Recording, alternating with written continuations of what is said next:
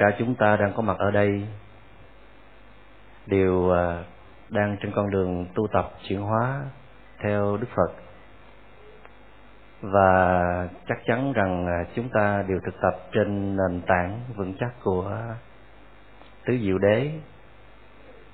Chúng ta nhắc sơ lại tứ diệu đế, đức phật nói, những gì mà chúng ta đang đeo đuổi đam mê như là tiền bạc, quyền lực hay là sắc dục có thể à, chúng ta cho rằng đó là những cái cảm giác hạnh phúc, nhưng mà bản chất của nó sẽ đưa tới khổ đau. Tại vì khi chúng ta nghiện ngập vào những cái đối tượng đó, thì à, chúng ta sẽ luôn luôn đi tìm nó bức bách và cảm thấy khó chịu, không thoải mái. Và khi chúng ta chiếm hữu được rồi thì chúng ta lại lo sợ nó mất đi, vân vân. Thế cho nên là tài sắc à, quyền lực tất cả những cái thứ đó bản chất nó nếu mà mình dính vào nó mình đam mê nó thì mình sẽ phải rơi vào cái trạng thái khổ đau.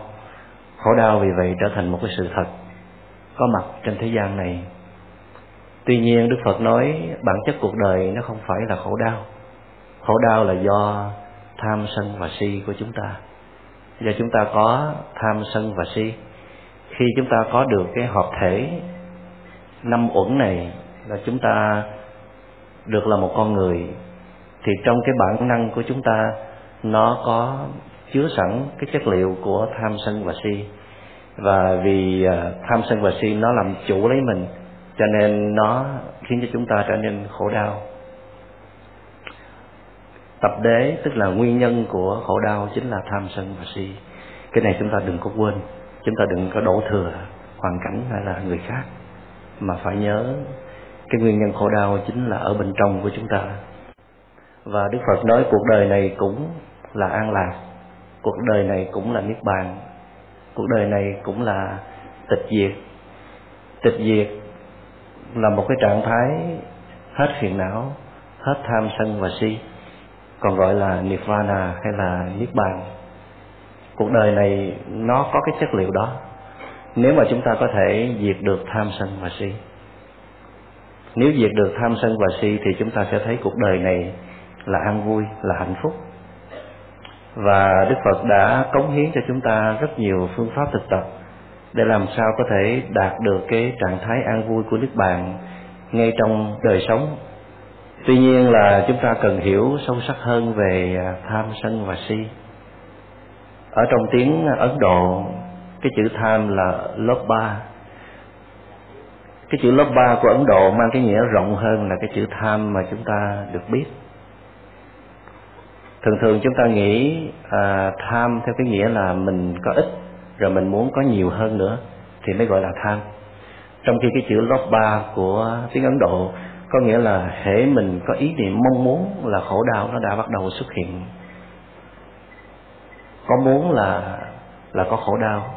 Thí dụ như là mình muốn người đó phải à, phải lúc nào cũng dễ thương cho mình, hay là mình muốn thức ăn nó phải lúc nào nó cũng vừa miệng mình. Mình muốn hôm nay trời không có mưa để mình đi dự khóa tu.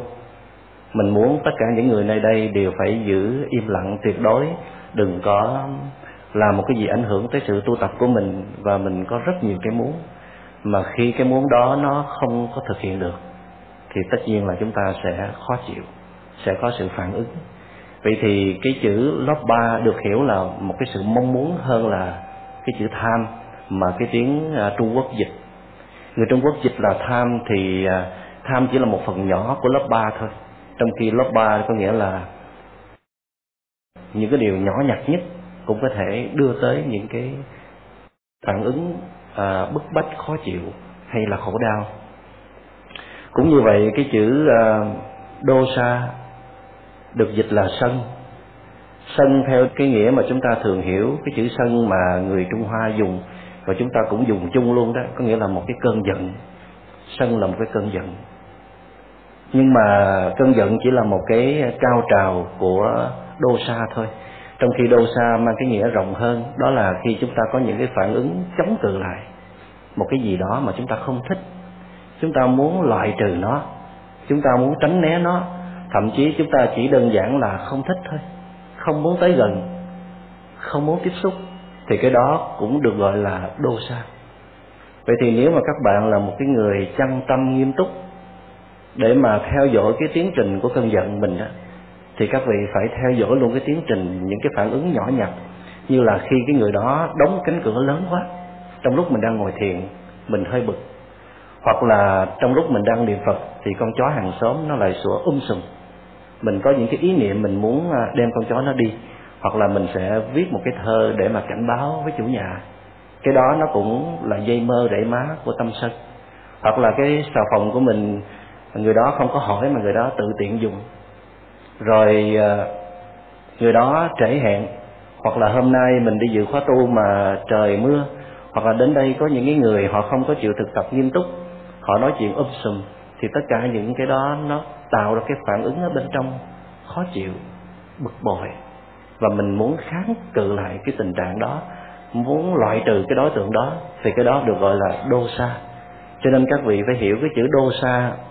Tiếng việt mình dịch có thể nó sát hơn đó là cái sự chống cự hay là cái sự chống đối hơn là cái chữ sân. Tại vì sân là cái đỉnh cao của sự chống đối. Sân chỉ là một phần của sự chống đối thôi. Và cái chữ cuối cùng là cái chữ mô hà được dịch là si.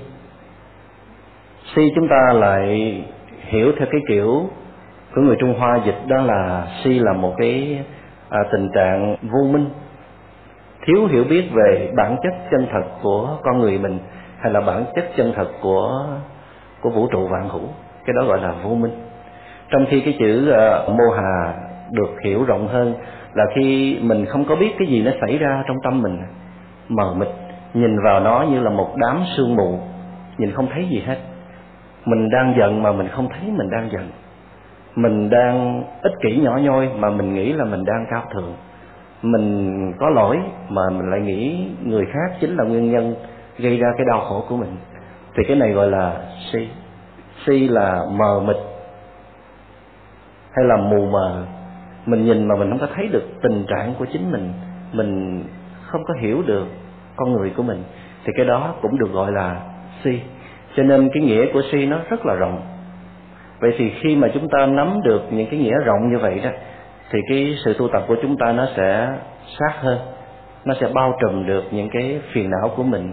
Tại vì mình cứ nghĩ là tham là mình mong muốn có nhiều. Bây giờ mình tu rồi, mình đâu có mong muốn vật chất gì nữa đâu mà gọi là tham. Hoặc là sân, mình cũng đâu có nổi giận đùng đùng. Mình đâu có nhảy dựng như ngày xưa đâu mà gọi là sân. Và thậm chí là si cũng vậy. Mình đâu có u mê dại khờ, đam mê một cái gì đâu mà gọi là si. Nếu mà mình nghĩ theo một cái nghĩa cô động như vậy đó, hay là phiến diện như vậy đó, thì à, mình sẽ không có biết hết được những cái phiền não của mình. Thật ra những cái phản ứng kia, những cái phản ứng nhỏ nhặt, những cái sự mong muốn nhỏ nhặt, những cái sự chống cự nhỏ nhặt, hay là những cái tình trạng mù mờ nhỏ nhặt kia đều có dây mơ rễ má với tham sân và si cả, đến à, lớp ba, dosa hay là mô hà cả đều ảnh hưởng tới cái, những cái phiền não gốc ở trong tâm chúng ta.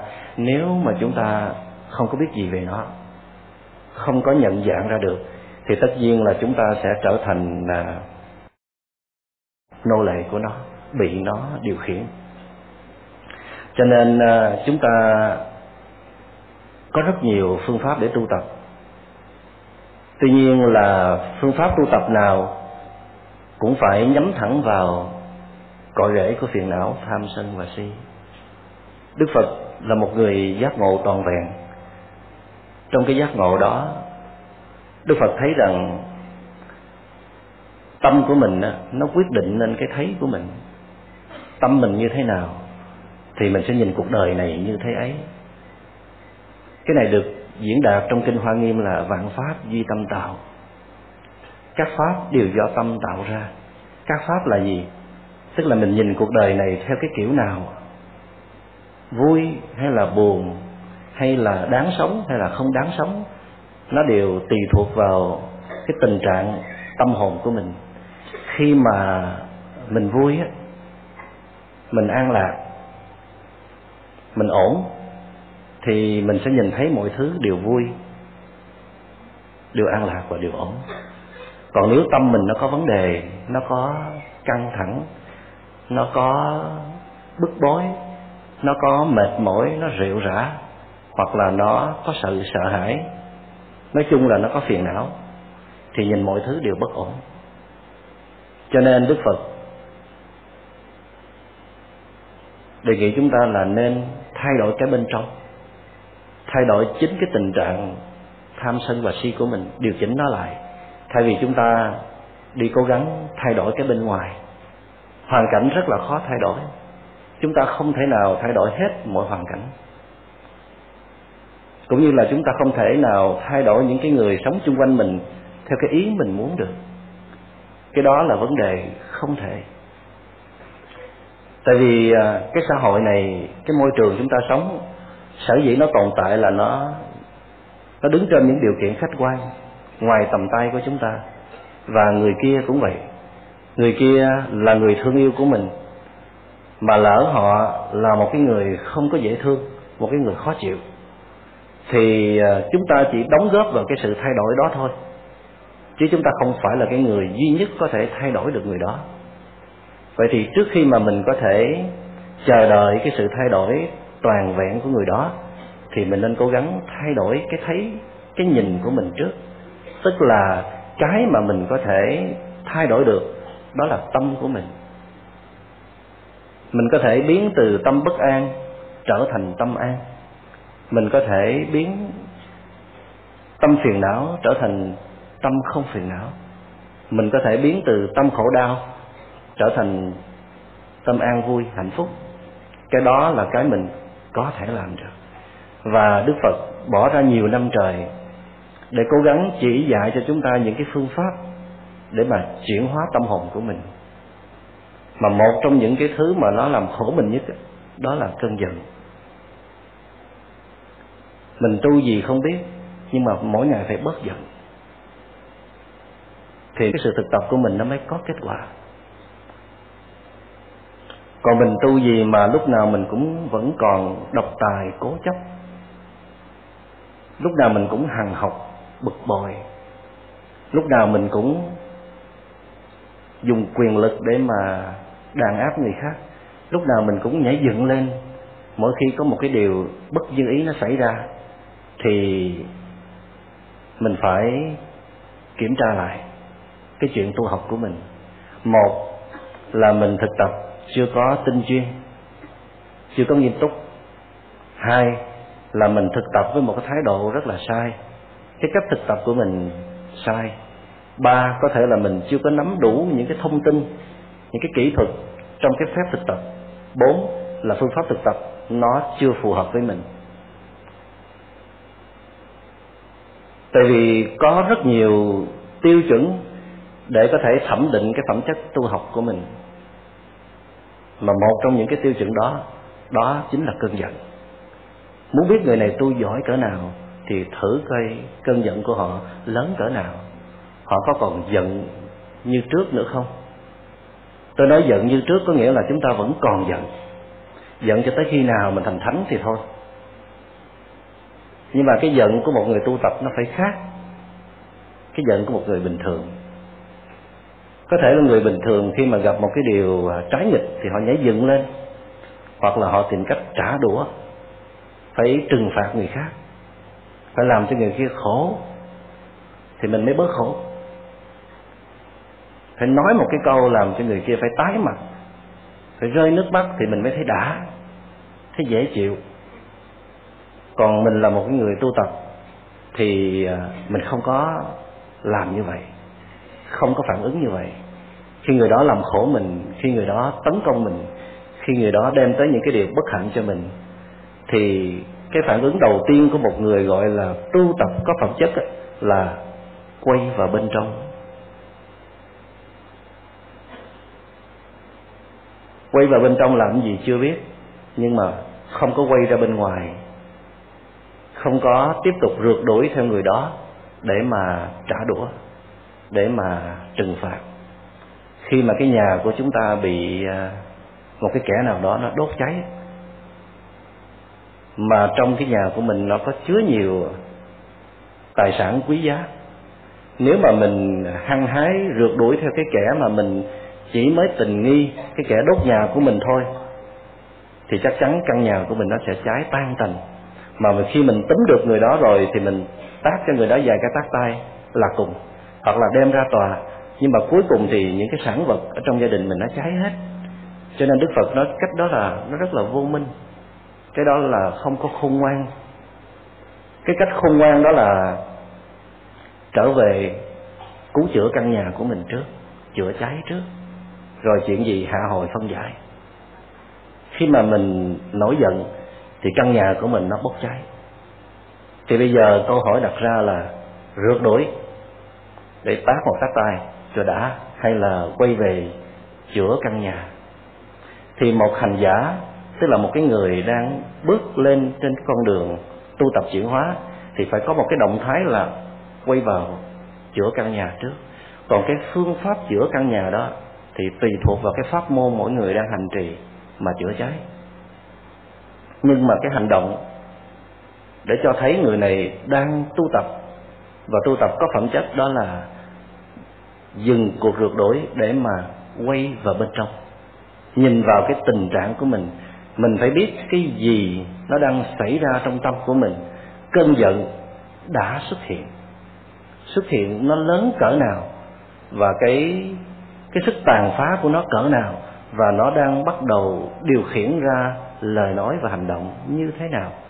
Suốt cái tiến trình cơn giận xuất hiện trong tâm thức của mình mình đều ghi nhận hết, mình đều biết được hết.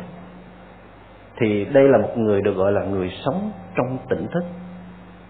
Cái người sống trong tỉnh thức là cái người trước hết là phải luôn nhận diện được tất cả những gì nó xảy ra trong con người của mình, mà đặc biệt nhất là tâm của mình.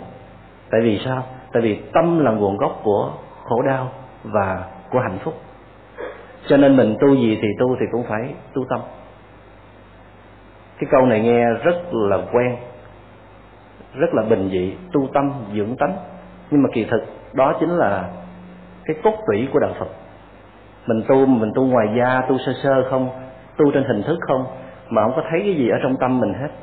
Tu mà vẫn cứ giận hờn hoài mà không thấy đó là một vấn đề.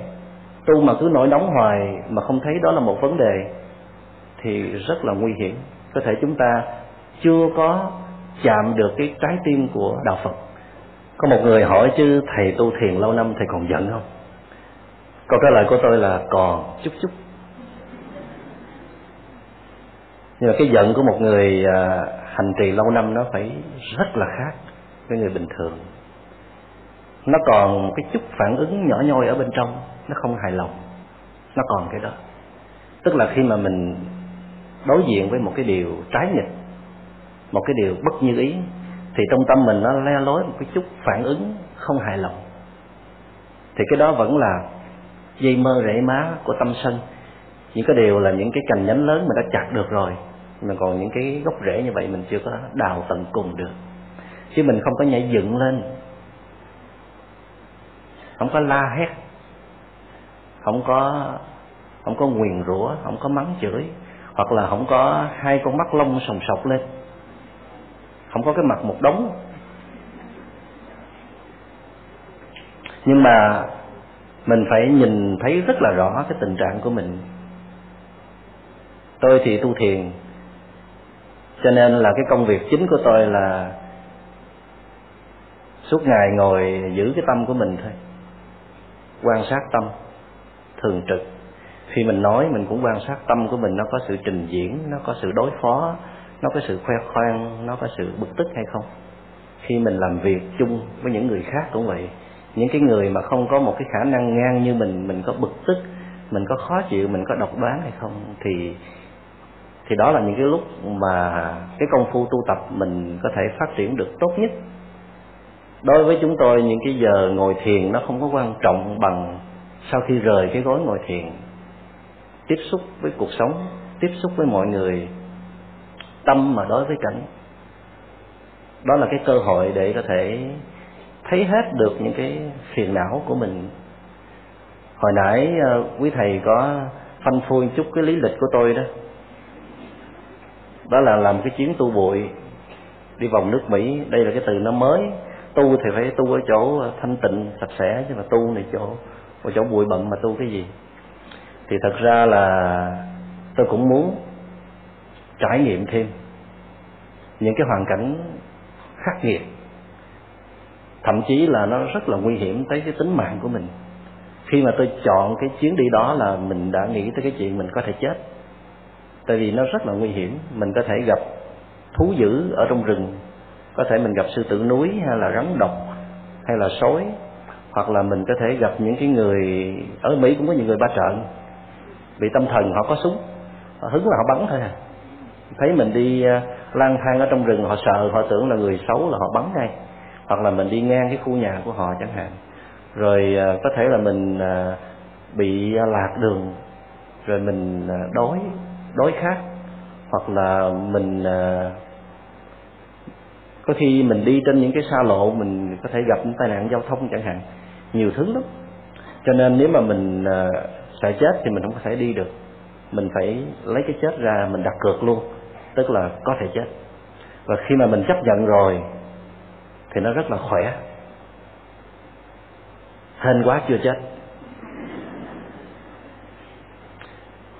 Giống như uh, khi mà người đó đối xử với mình tệ đó có nhiều người mỹ vẫn còn kỳ thị người á đông. Hoặc là có nhiều người, bản chất của họ rất là khó chịu. Thì cái ờ, cái hành trình lang bạc của tôi là một phần là sống ở núi rừng. Mang cái lều lên lên rừng núi ở.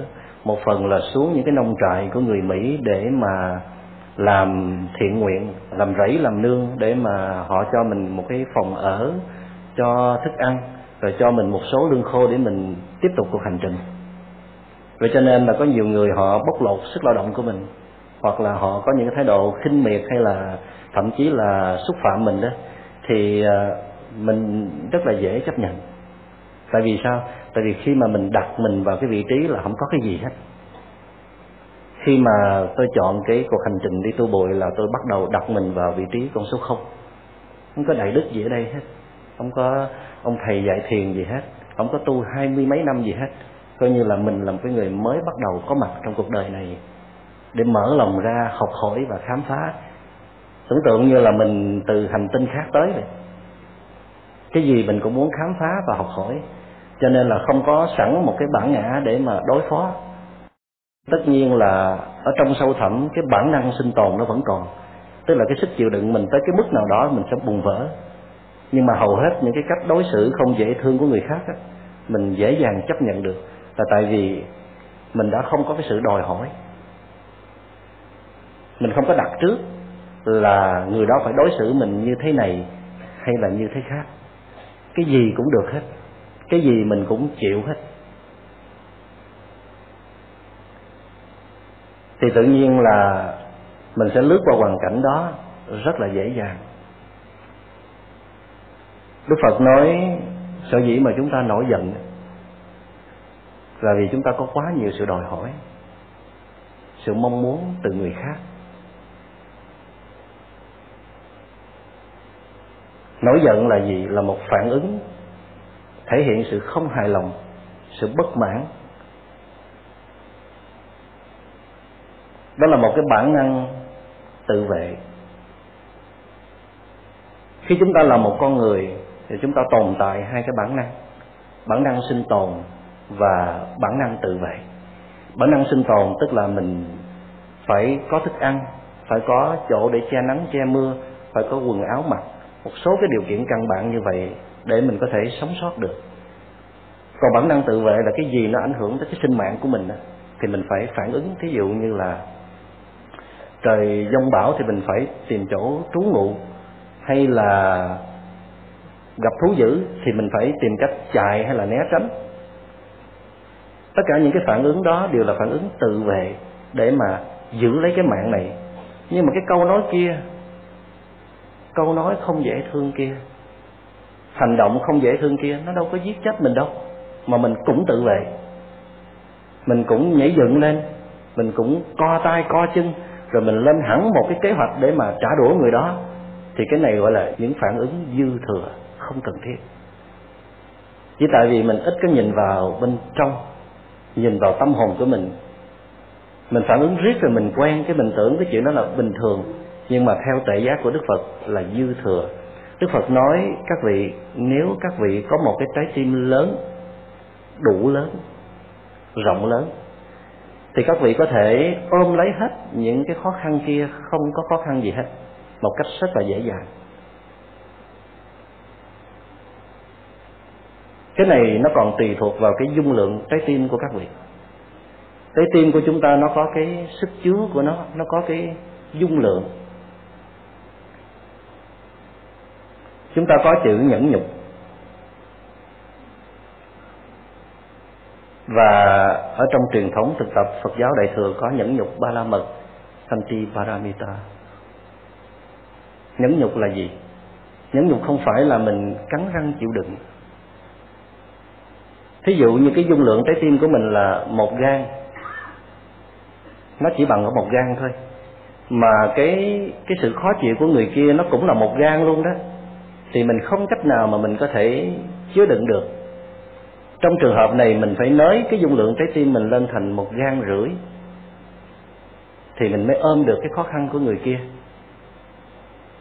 Mà nếu mình nới trái tim mình lên thành một gan rưỡi rồi mà sự khó chịu của người kia cũng tăng theo một gan rưỡi luôn. Thì mình phải làm sao? Nới thành hai gan câu hỏi đặt ra là tại sao mình phải nới mà tên kia không chịu nới? Tên kia không chịu thu lại cái sự khó chịu. Để giải quyết một tình trạng như thế này, thì một là người kia phải giảm bớt sự khó chịu, thì mình mới sống chung được hay là mình có thể giữ được cái liên hệ này tốt đẹp? Hai là mình phải nới rộng trái tim mình ra. Có hai cách để giải quyết. Nhưng mà mình nhìn kỹ đi, người kia không thể thay đổi được. Trong lúc này, họ đuối rồi, họ kiệt sức rồi, và họ không có một phương pháp tu tập nào cả. Họ không có may mắn như mình được sinh hoạt tu học, được nghe các thầy thuyết giảng được tiếp xúc với giáo lý thậm thâm màu nhiệm của đạo phật. Cho nên là mình có nhiều cơ hội thay đổi hơn người kia. Cho nên là mình xung phong, muốn được thay đổi. Vậy thì trong trường hợp này mình sẽ học cái cách để mà nới cái trái tim của mình từ một gan rưỡi thành hai gan. Câu hỏi vẫn còn, đó là làm sao để nới trái tim từ một gan rưỡi thành hai gan? Ai cũng muốn nới trái tim mình rộng hơn hết, phải không? Nhưng mà đâu phải mình muốn là được đâu. Đâu phải từ một gan rưỡi cái mình ấm ba la cái nó biến thành hai gan. Không có đâu, trái tim mình nó cũng cứng đầu lắm. Nhiều khi mình muốn tha thứ mà không tha thứ được. Mình muốn thương mà thương không nổi, thương không có vô. Chứ không phải là mình không muốn. Thì vấn đề còn lại là mình phải biết cái phương pháp thực tập như thế nào để cái trái tim mình nó được nới rộng ra. Trong kinh Aguttara Nikaya Tăng Chi Bộ Đức Phật đưa ra một hình ảnh rất là tuyệt vời. Và tôi rất là yêu thích cái hình ảnh này và nó mãi là một cái à, cái hình ảnh đẹp để mà nhắc nhở cái sự tu tập của tôi. Đó là Đức Phật mới nói, nếu mà có một người nào đó lấy một cái nắm muối bỏ vào trong một cái tô nước, thì cái tô nước đó mặn lắm, không có uống được. Phải không? Một nắm muối mà bỏ vào trong một tô nước thôi thì cái tô nước đó mặn lắm. Nhưng mà nếu người đó lấy cái nắm muối thảy xuống dòng sông, người đó có thể thảy thêm vài chục nắm nữa, thì nước của dòng sông vẫn uống được như thường. Tại sao? Tại vì lượng nước quá quá mênh mông. Thành ra là vài chục nắm muối không có nghĩa lý gì cả. Đức phật nói ai cũng có những khó khăn. Ai cũng có những cái nghịch cảnh hết á. Chứ không phải chỉ một mình mình có đâu, đừng có tự nhận mình là người khổ nhất trên đời ở đây ai cũng tự nhận mình là người khổ nhất trên đời hết. Không ai là khổ nhì, khổ ba hết. Mỗi người đều có những cái khó khăn. Các vị có những khó khăn của các vị và tôi cũng có những cái khó khăn của mình. Tuy nhiên, cái vấn đề còn lại là mỗi chúng ta có một thái độ như thế nào để đón nhận những cái khó khăn đó? Hoặc là cái dung lượng trái tim của chúng ta nó lớn như thế nào? Để nó đón nhận những cái khó khăn đó. Một cái câu nói không dễ thương hay là một hành động không dễ thương, nó không có làm mình nổi giận được. Nếu mà trái tim mình nó đã đã đủ lớn rồi, còn mình nổi giận, còn mình bực tức, là tại vì trái tim mình nó nhỏ xíu à. Mình tu tập, mình làm ăn sao mà cuối cùng trái tim mình nó nó không phải là con tô mà nó có con chén à hay nó có con chum à cho nên là vài cục muối vào là nó mặn chát. Và đức phật nói, các vị, cái trái tim của chúng ta nó hay lắm, nó tuyệt vời lắm. Nó có khả năng nới rộng tới cái mức là vô lượng. Không còn biên giới, vô lượng tâm. Nó không còn giới hạn nữa. Nó còn vượt cả đại dương nữa, chứ đừng nói chi là một dòng sông. Nhưng mà nói chi cho cao siêu chúng ta chỉ mơ ước mình là một dòng sông thôi. Trái tim mình là một dòng sông. Để rồi những người xung quanh mình muốn thải vào bao nhiêu muối cũng được vài chục nắm thậm chí là vài vạ cũng chẳng sao hết. Đức Phật nói cái này nó tùy thuộc vào cái dung lượng trái tim của mình. Vậy thì cái chữ santi, cái chữ nhẫn nhục Nó có nghĩa là mở trái tim ra để mà đón nhận những khó khăn Mà không có loại trừ. Nhẫn nhục tiếng Việt mình có thể dịch là chịu đựng. Tiếng Hán Việt là nhẫn nhục. Nó tương đương với tiếng Việt của mình là chịu đựng. Chịu là đồng ý, Là chấp nhận. Mình có một đứa con hư, mình chịu. Mình có một người chồng không dễ thương, mình chịu mình có một cái cuộc sống nó có khá nhiều khó khăn. Chưa có hướng nào giải quyết hết, mình chịu.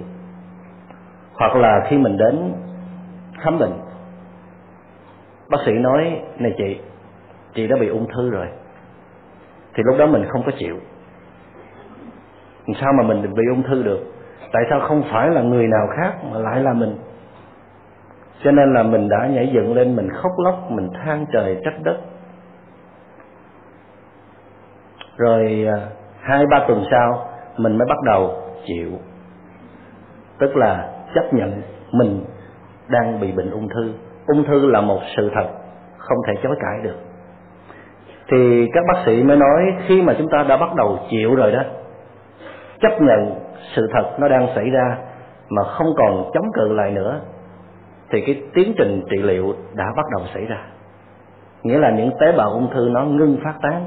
Còn khi mà mình không chịu á, mình tiếp tục kháng cự kháng cự cái sự thật đó, thì cái khổ đau nó sẽ nó sẽ xuất hiện. Và các tế bào ung thư nó phát tán rất là nhanh.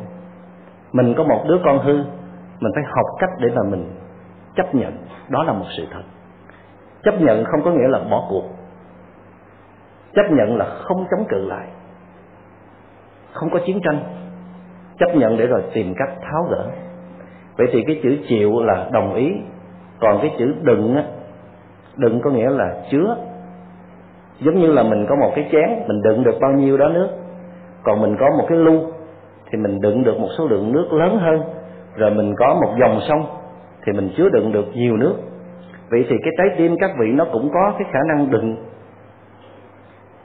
Nó đựng nhiều hay là nó đựng ít, nó tùy thuộc vào cái công phu tu tập của các vị. Chúng ta được ca ngợi, mẹ là biển thái bình, phải không? Mẹ là biển thái bình rạc rào. Nhưng mà mẹ nhiều lúc mẹ cũng nổi giận như thường. Nhiều lúc mẹ cũng muốn từ bỏ con mình như thường. Vậy thì mẹ mà muốn trở thành biển thái bình thì mẹ cũng phải tu tập chứ không phải tự dưng là mình có thể trở thành biển thái bình liền. Không phải mình sinh con ra cái tự nhiên mình trở thành biển thái bình liền. Biển thái bình là cái khả năng lớn nhất trong trái tim của người mẹ có thể đạt được, nhưng mà cũng phải luyện tập thì mới trở thành biển thái bình được. Như vậy chúng ta có thể thấy hai cái nguyên nhân rõ nhất đưa tới cơn giận. Đó là chúng ta có có quá nhiều sự mong muốn và đòi hỏi từ người khác và chúng ta chưa có một cái dung lượng trái tim đủ lớn để chấp nhận những cái khó khăn của mình. Đó là hai lý do lớn nhất. Tại sao chúng ta lại hay mong muốn và đòi hỏi người khác? Cái này nó cũng là chuyện bình thường thôi. Trong cái bản năng tự nhiên của chúng ta, như đức phật nói, là nó luôn luôn có một cái thói quen là mong muốn mọi thứ xảy ra theo cái ý của mình. Tại vì bản chất chúng ta là là si, là vô minh. Cho nên chúng ta tưởng cuộc đời này nó dễ như vậy đó. Là cứ muốn mọi thứ theo ý của mình là được. Mà khi mình tu tập mình cũng muốn nhiều lắm. Cũng muốn mọi thứ nó diễn ra y như cái ý của mình. Nhưng mà chúng ta quên rằng cuộc đời là một cái tập hợp của những điều như ý và bất như ý. Có những thứ nó xảy ra như ý mình nhưng mà cũng có những thứ nó xảy ra khác với ý của mình. Mà cái ý của mình thì sao? Ý của mình nó đâu có cố định đâu. Cũng sáng nắng, chiều mưa, phải không? Không biết làm sao cho vừa lòng mình. Giả sử có một thượng đế để mà chiều theo ý mình đó thì ông đó cũng đừ luôn. Ông cũng mệt luôn. Tại mình đổi ý hoài. Thành ra gọi là như ý mình thì sao mới gọi là như ý? Vì vậy cho nên là mình sẽ phải đối đầu với những cái điều bất như ý. Đức phật nói các vị đã vui vẻ đón nhận những cái điều như ý rồi, thì cũng nên học cách để đón nhận những cái điều bất như ý. Đó là bí quyết của sự sống.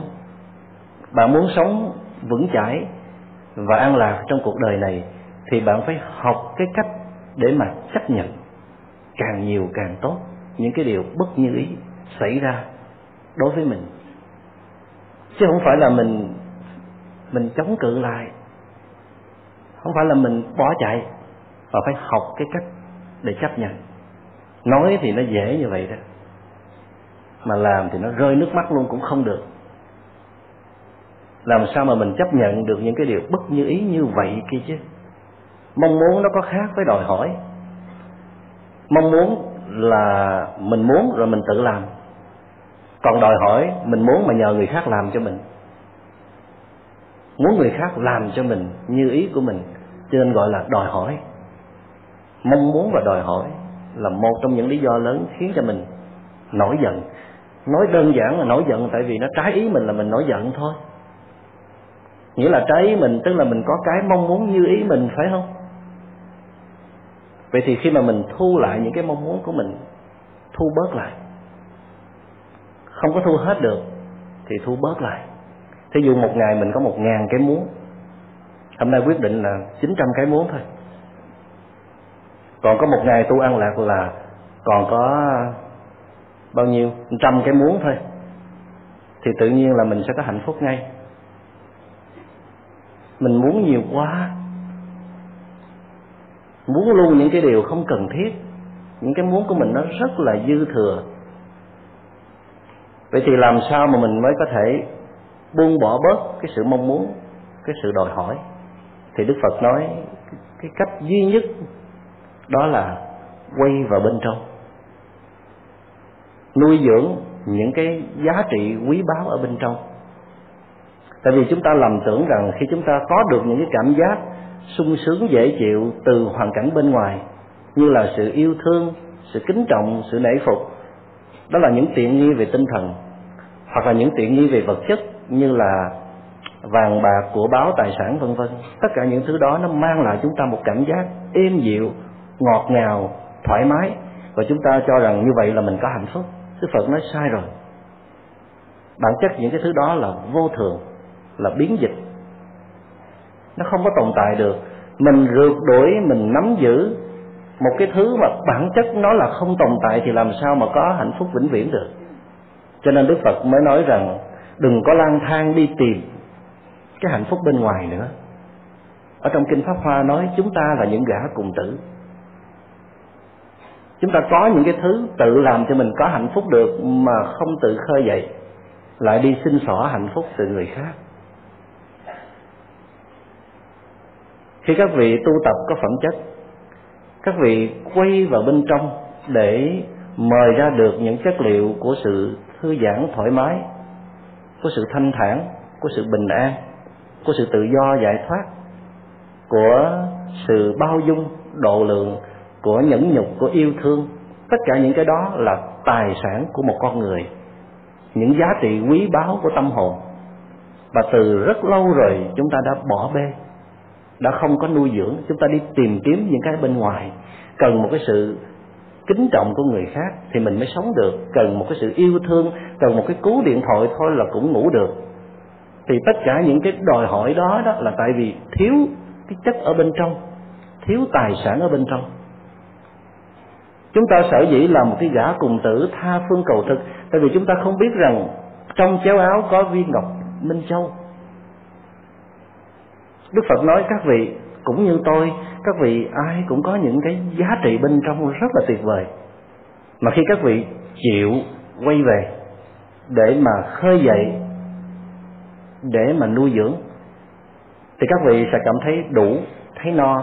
Cái tôi, cái bản ngã các vị nó không còn hướng ra bên ngoài để tìm kiếm những cái thức ăn cảm xúc nữa. Nó đã no đủ rồi. Nó không có mong muốn, nó không có đòi hỏi nó không có hướng ra bên ngoài nữa, hoặc là hướng nhưng mà rất là ít. Mà khi chúng ta không có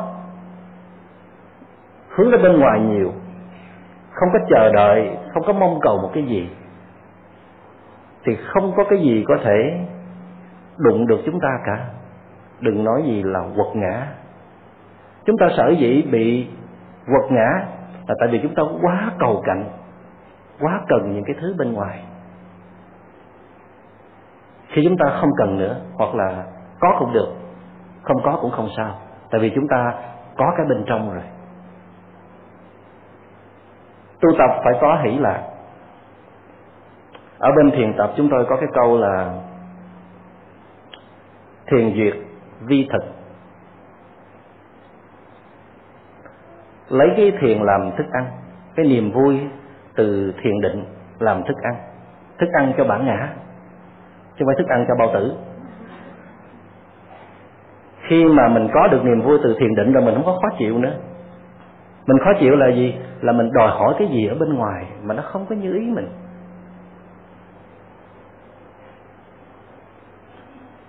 Thiền sư tệ trung thượng sĩ có câu là phản quan tự kỷ bổn phận sự bất tùng tha đắc. Thiền sư không phải dạy dành cho những người tu thiền không? Dạy cho tất cả chúng ta.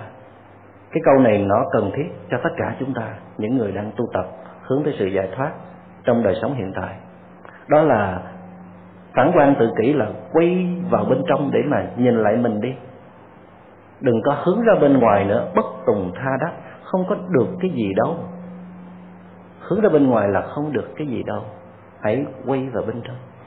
Mà mình tu 20 năm rồi mà chưa chịu quay vào bên trong hoặc là quay vào rất là ít, rất là sợ quay vào bên trong.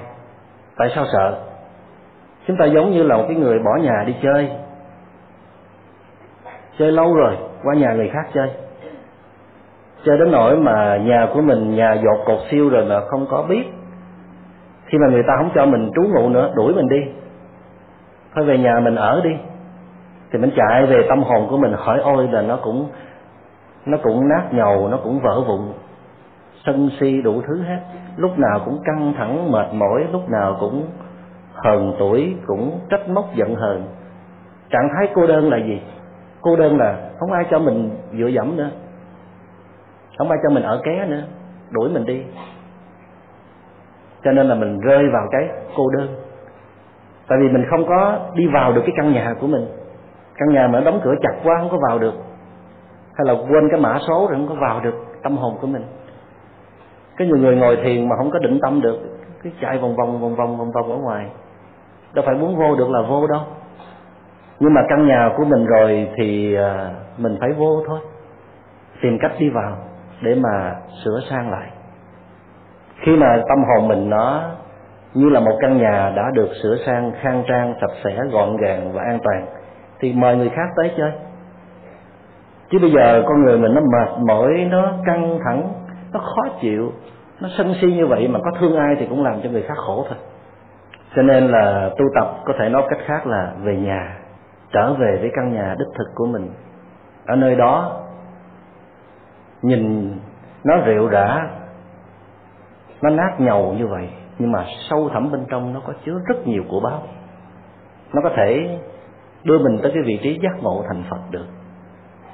Nó có thể trở thành một cái người có tình thương quảng đại được nó có thể thương rất nhiều người và thương mà không cần điều kiện được. Ở trong căn nhà đó nó cũng kỳ diệu lắm, cho nên là đừng có nản lòng. Hành trình tu tập là hành trình quay về tâm, hướng về nội tâm, để mà khám phá, để mà chuyển hóa những cái năng lượng tiêu cực và khơi dậy những cái năng lượng tích cực. Một trong những cái lý do quan trọng nữa khiến cho chúng ta nổi giận đó đó là nhìn mọi thứ một cách rất là sai lệch. Thấy như vậy mà không phải như vậy đâu. Người đã nói như vậy chứ không có ý gì hết. Chỉ là vô tình thôi. Người đã hành động như vậy chỉ vì trong nhất thời người đó không có kiềm chế được cảm xúc chứ không có ý mạo phạm không có ý khinh miệt không có ý coi thường mình. Hồi uh, tôi còn là một sư chú sa di tôi có thích hai cái câu thơ và tôi viết thư pháp. Hai cái câu đó treo ngay cái đầu nằm của mình để thường nhắc nhở. Và tới bây giờ tôi vẫn còn nhớ và thực tập theo hai cái câu đó. Đó là thanh thủy bản vô u, nhân phong tầng diện. Thanh sơn, giai bất lão, vị tuyết, bạch đầu. Thanh thủy bản vô u, thanh thủy tức là cái mặt nước trong. Mặt hồ thì là luôn luôn trong bản vô ưu là vốn không có buồn rầu. Không có nhăn nhó, nhưng mà vì gió thổi, gió tác động vào, cho nên mặt hồ nó nó lăn tăng nó siêu vẹo, nhìn thấy nó nhăn nhó. Nhưng mà khi hết gió rồi thì mặt hồ sẽ sẽ trong trở lại. Vậy thì khi thấy mặt hồ nhăn nhó, thì phải thấy được cái mặt hồ trong, sẽ trong. Với điều kiện là giúp người đó lấy gió ra đi khi người ta nhăn nhó mình chảy mất chép rồi. Vậy mà nói tu từ bi cái gì? Khi người đó khó chịu, khi người đó đang bị phiền não, nó bức ngặt, người đó không thể làm chủ được, thì mình là một cái người tu tập phải thấy được cái bản chất của người này là mặt hồ trong, chứ không phải là một mặt hồ nhăn nhó suốt đời. Tức là phải tách ra được giữa cái hiện tượng và bản chất. Sự nhăn nhó của người đó chỉ là một hiện tượng hiện tượng thì có sanh và có diệt. Nó có lên và nó có xuống, nó xuất hiện và nó sẽ biến ngay thôi. Vấn đề là chúng ta phải giúp mình là cái người có tình thương với người đó, phải đưa cánh tay tới giúp người đó lấy cái cái sự nhăn nhó đó ra để trả lại cái nguyên thủy của người đó là một mặt hồ trong. Thì mình mới là người tử tế. Mình là cái người người dễ thương, người đạo đức hay là người có tu tập chuyển hóa thanh sơn dai bất lão, vị tuyết bạch đầu. Thanh sơn là ngọn núi xanh. Nhưng mà do dai bất lão là vốn nó không có già. Nhưng mà vì tuyết nó phủ, mùa đông tuyết về phủ, ba bốn tháng trời, mình ờ, sáng sơ sáng sát tới mình nhìn ngọn núi này, mình tưởng ngọn núi nó già rồi cho nên nó trắng bạc màu. Không phải, tuyết nó phủ thôi. Mùa đông đi qua rồi thì ngọn núi sẽ xanh trở lại thôi mà người đó chỉ khó chịu trong một giai đoạn. Người đó chỉ đáng ghét trong một giai đoạn thôi. Rồi thì mọi thứ đều là vô thường. Sự khó chịu đó cũng là vô thường. Sự không dễ thương đó cũng vô thường. Vậy thì nếu mà mình thấy được bản chất của đối phương á, thì mình sẽ không có nổi giận. Tại vì mình kẹt trên cái hiện tượng. Kẹt trên cái hiện tượng cho nên mình mới nổi giận. Vậy thì làm sao để thấy được sự khác biệt giữa hiện tượng và bản chất. Cái này nó cần có một cái độ bình tĩnh rất là lớn. Nó cần có một sự tĩnh tại, cần có một cái sức sống nội tâm vững vàng. Tại vì khi mà mình nhìn vào bên trong, mình nuôi dưỡng cái sức sống nội tâm, mình có một cái thấy sáng suốt, luôn luôn đó, thì khi nhìn vào bất cứ một cái câu chuyện nào, một đối tượng nào, một tình huống nào, mình cũng thấy được cái bản chất của câu chuyện thay vì mình cứ rượt đuổi theo theo hiện tượng. Cho nên tôi mê đức phật, mà muốn sách gói đi theo đức phật chỉ vì một câu nói thôi. Đó là năm tôi 16 tuổi tôi đọc được cuốn sách trong đó. Có khi cái câu mà Đức Phật tuyên bố mà cảm thấy nó khủng khiếp quá, đó là không có con người xấu xa mà chỉ có cái hành động xấu xa mà thôi. Cái câu này nó vượt hơn hẳn mọi tôn giáo khác không có con người xấu xa, mà chỉ có hành động xấu xa. Hành động là nhất thời, hành động là vô thường, hành động là hiện tượng. Còn con người là bản chất. Đức phật nói, bản chất thì ai cũng có thể là một vị phật hết. Nhưng mà trên mặt hiện tượng thì họ không có xài được cái chất phật đó. Họ không có sự khéo léo trong sự tu tập, cho nên họ để cho cái chất chúng sanh nó chế ngự. Thành ra mình nhìn vào đó thấy toàn là chúng sanh không? Không thấy phật đâu hết nhưng mà nếu mình là người tử tế, mình là người tốt bụng, thì mình tới mình giúp người đó đi. Lấy cái chúng sanh ra, để coi chất phật nó hiện lên. Các vị biết là cái cách mà mình xuất hiện trước một người nào đó, mình có thể mời lên cái chất phật hay là cái chất chúng sinh trong người đó ra.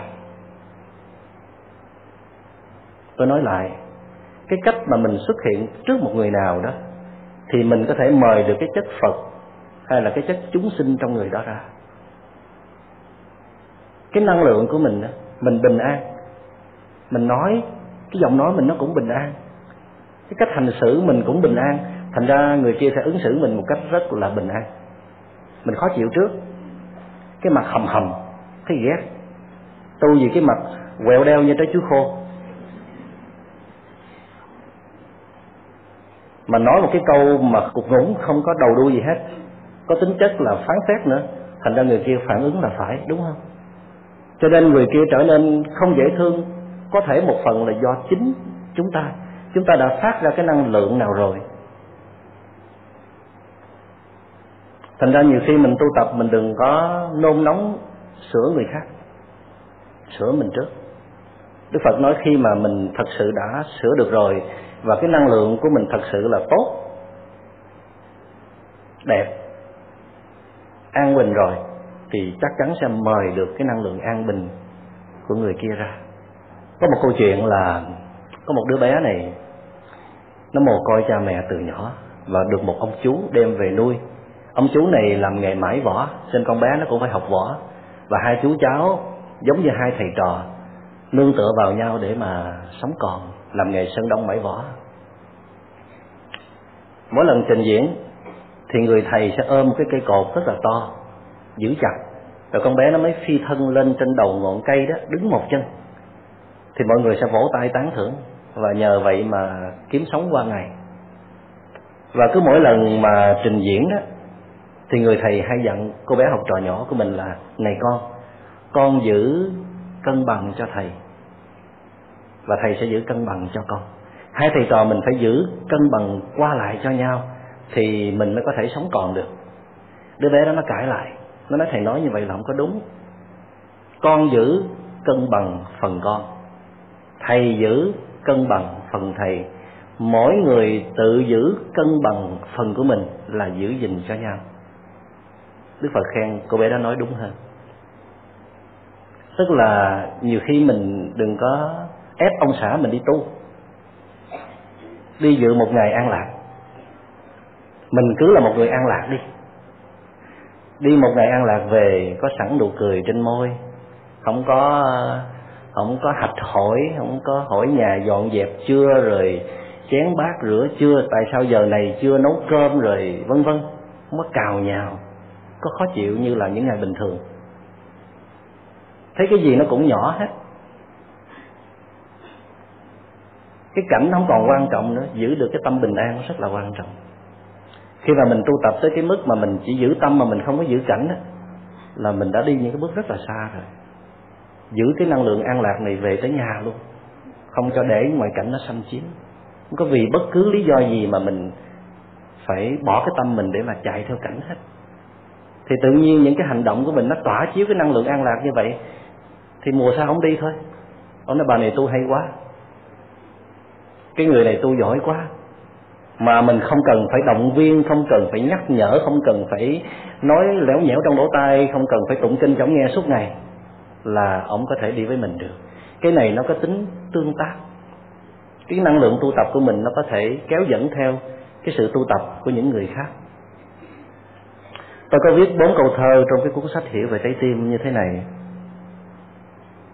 Tùy thuận theo hoàn cảnh, không buộc theo ý mình, giữ tâm không giữ cảnh. Tâm bình, cảnh cũng bình.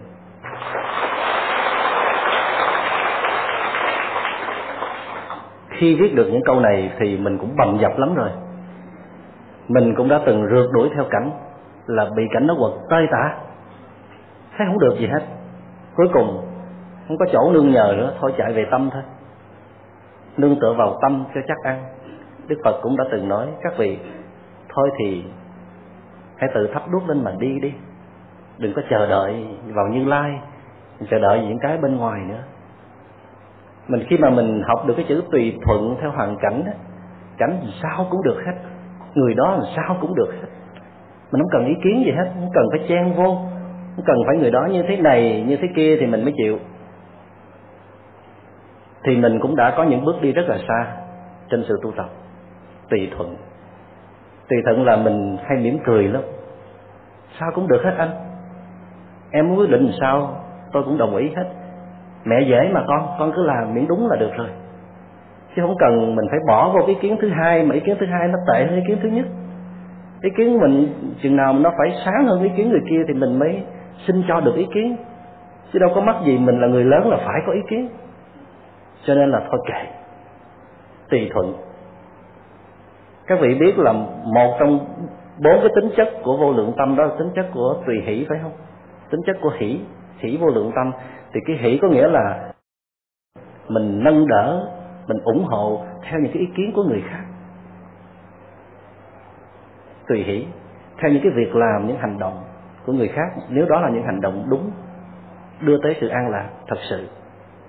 Vậy thì tùy thuận theo hoàn cảnh, không buộc theo ý mình. Tới đây là đã bất giận hết một nửa rồi. Một nửa cái sự giận hờn của chúng ta là do buộc theo ý của mình. Bây giờ là không có buộc nữa, mở ra. Sao cũng được, không có mất mạng đâu. Không cần phải tự vệ kinh khủng như vậy. Giữ tâm, không giữ cảnh. Thật ra tôi nhớ là Hòa thượng Minh Tâm ở trên chùa Hội Nghiêm Hòa thượng nói à, mỗi lần mà đi một cái chuyến từ thiện về là mất hai ba tuần lễ mới lấy lại cái tâm ban đầu. Trước khi làm từ thiện, cái tâm mình nó ổn, nó bình thản, nó tiếp xúc mọi thứ rất là nhẹ nhàng. Nhưng mà làm một chuyến từ thiện cũng giúp đời, giúp người về, nhưng mà cái tâm mình nó rộn ràng. Nó còn ờ, có những cái bực bội, có những cái nó không hài lòng nữa. Rồi phải bắt đầu thực tập hai ba tuần sau thì mới lấy lại được cái tâm ban đầu. Các vị biết là rất là khó giữ tâm bình an phải niệm phật nhiều lắm, phải trì chú nhiều lắm, phải lại sám hối nhiều lắm, phải thiền định nhiều lắm là mới kiếm được cái tâm bình an. Vậy mà mới cái chuyện cỏn con, cái là mình phá vỡ cái tâm bình an thì nó thiệt là uổng. Cho nên là phải ý thức, tức là phải có một cái ý niệm là hứa trong lòng là cố gắng bảo vệ cái tâm bình an của mình. Còn hoàn cảnh nó không có quan trọng. Tại vì sao? Tại vì tâm bình thì cảnh cũng bình. Cái câu này là diễn giải cái câu của đức phật là tâm bình, thế giới bình. Khi mà cái tâm mình nó ổn rồi, lo cái bên trong đi, thì mình thấy cái gì nó cũng được hết. Dù bên ngoài nó còn bất ổn, nhưng mà mình vẫn thấy ổn như thường. Không có không có hại gì tới mình hết. Không có khó chịu nữa. Cho nên phải ráng lo giữ tâm của mình. Thành ra mình lo giữ tâm rồi mình không có để ý cái bên ngoài lắm. Nấu ăn dở một chút cũng không sao. Người đó hơi ồn chút cũng không sao đừng có vì cái chuyện thức ăn không ngon hay là người đó làm ồn mà cái tâm mình nó nổi sóng gió. Nổi sóng gió rồi rất là khó để đưa nó trở lại cái vị trí ban đầu đó. Thành ra cố gắng học giữ tâm. Chúng ta đang tu tập là chúng ta học cách để mà chăn tâm, để mà giữ tâm, giữ cái tâm quân bình. Và tôi xin cam đoan với các vị rằng nếu mà các vị thật sự đã quay vào bên trong, thường trực nghĩ về tâm, quan sát tâm giữ lấy được tâm của mình, thì phiền não nó rơi rụng rất là nhanh. Trong đó có cơn giận. Cơn giận sở dĩ mà nó lộng hành như vậy là tại vì chúng ta không có quan sát nó, có để ý tới nó. Mà cứ quan sát để ý người khác, cái bên ngoài không à cho nên bây giờ chúng ta sẽ học cái cách để mà quay vào bên trong.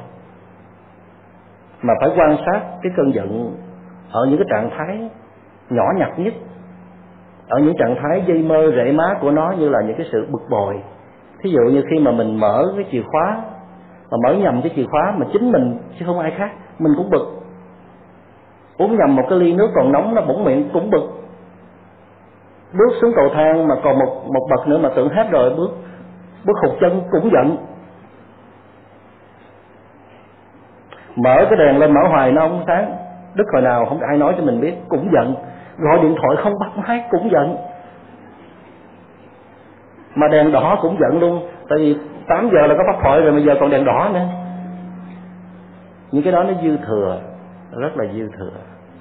Nếu mà mình có cái đời sống ở bên trong, tâm của mình lúc nào nó cũng có cái công việc của nó làm, quan sát, nó không có để ý bên ngoài nhiều lắm. Thì những cái những cái nhỏ nhặt như vậy nó lướt qua rất là dễ dàng. Cho nên các vị tu tập thì đừng có bỏ qua những cái à, những cái phiền não nhỏ nhỏ đó, đừng có xem thường đó tại vì nó sẽ đóng góp nên những cái cơn giận lớn của mình. Nó gặm nhấm tâm hồn của mình. Chúc các vị à, có một ngày tất nhiên an lạc là cái mục đích cuối cùng nhưng mà để có được an lạc thì chúc các vị có một ngày có nhiều cơ hội để nhìn vào bên trong. Ở nhà mình thì à, mình bận rộn, mình phải lo ra cái bên ngoài. Còn bây giờ mình đi tới đây rồi, ở nhà người ta lo hết rồi. Mà tới đây ban tổ chức cũng lo hết rồi. Thì bây giờ mình không cần phải lo cái bên ngoài nữa. Mình phải lo cái bên trong của mình thôi.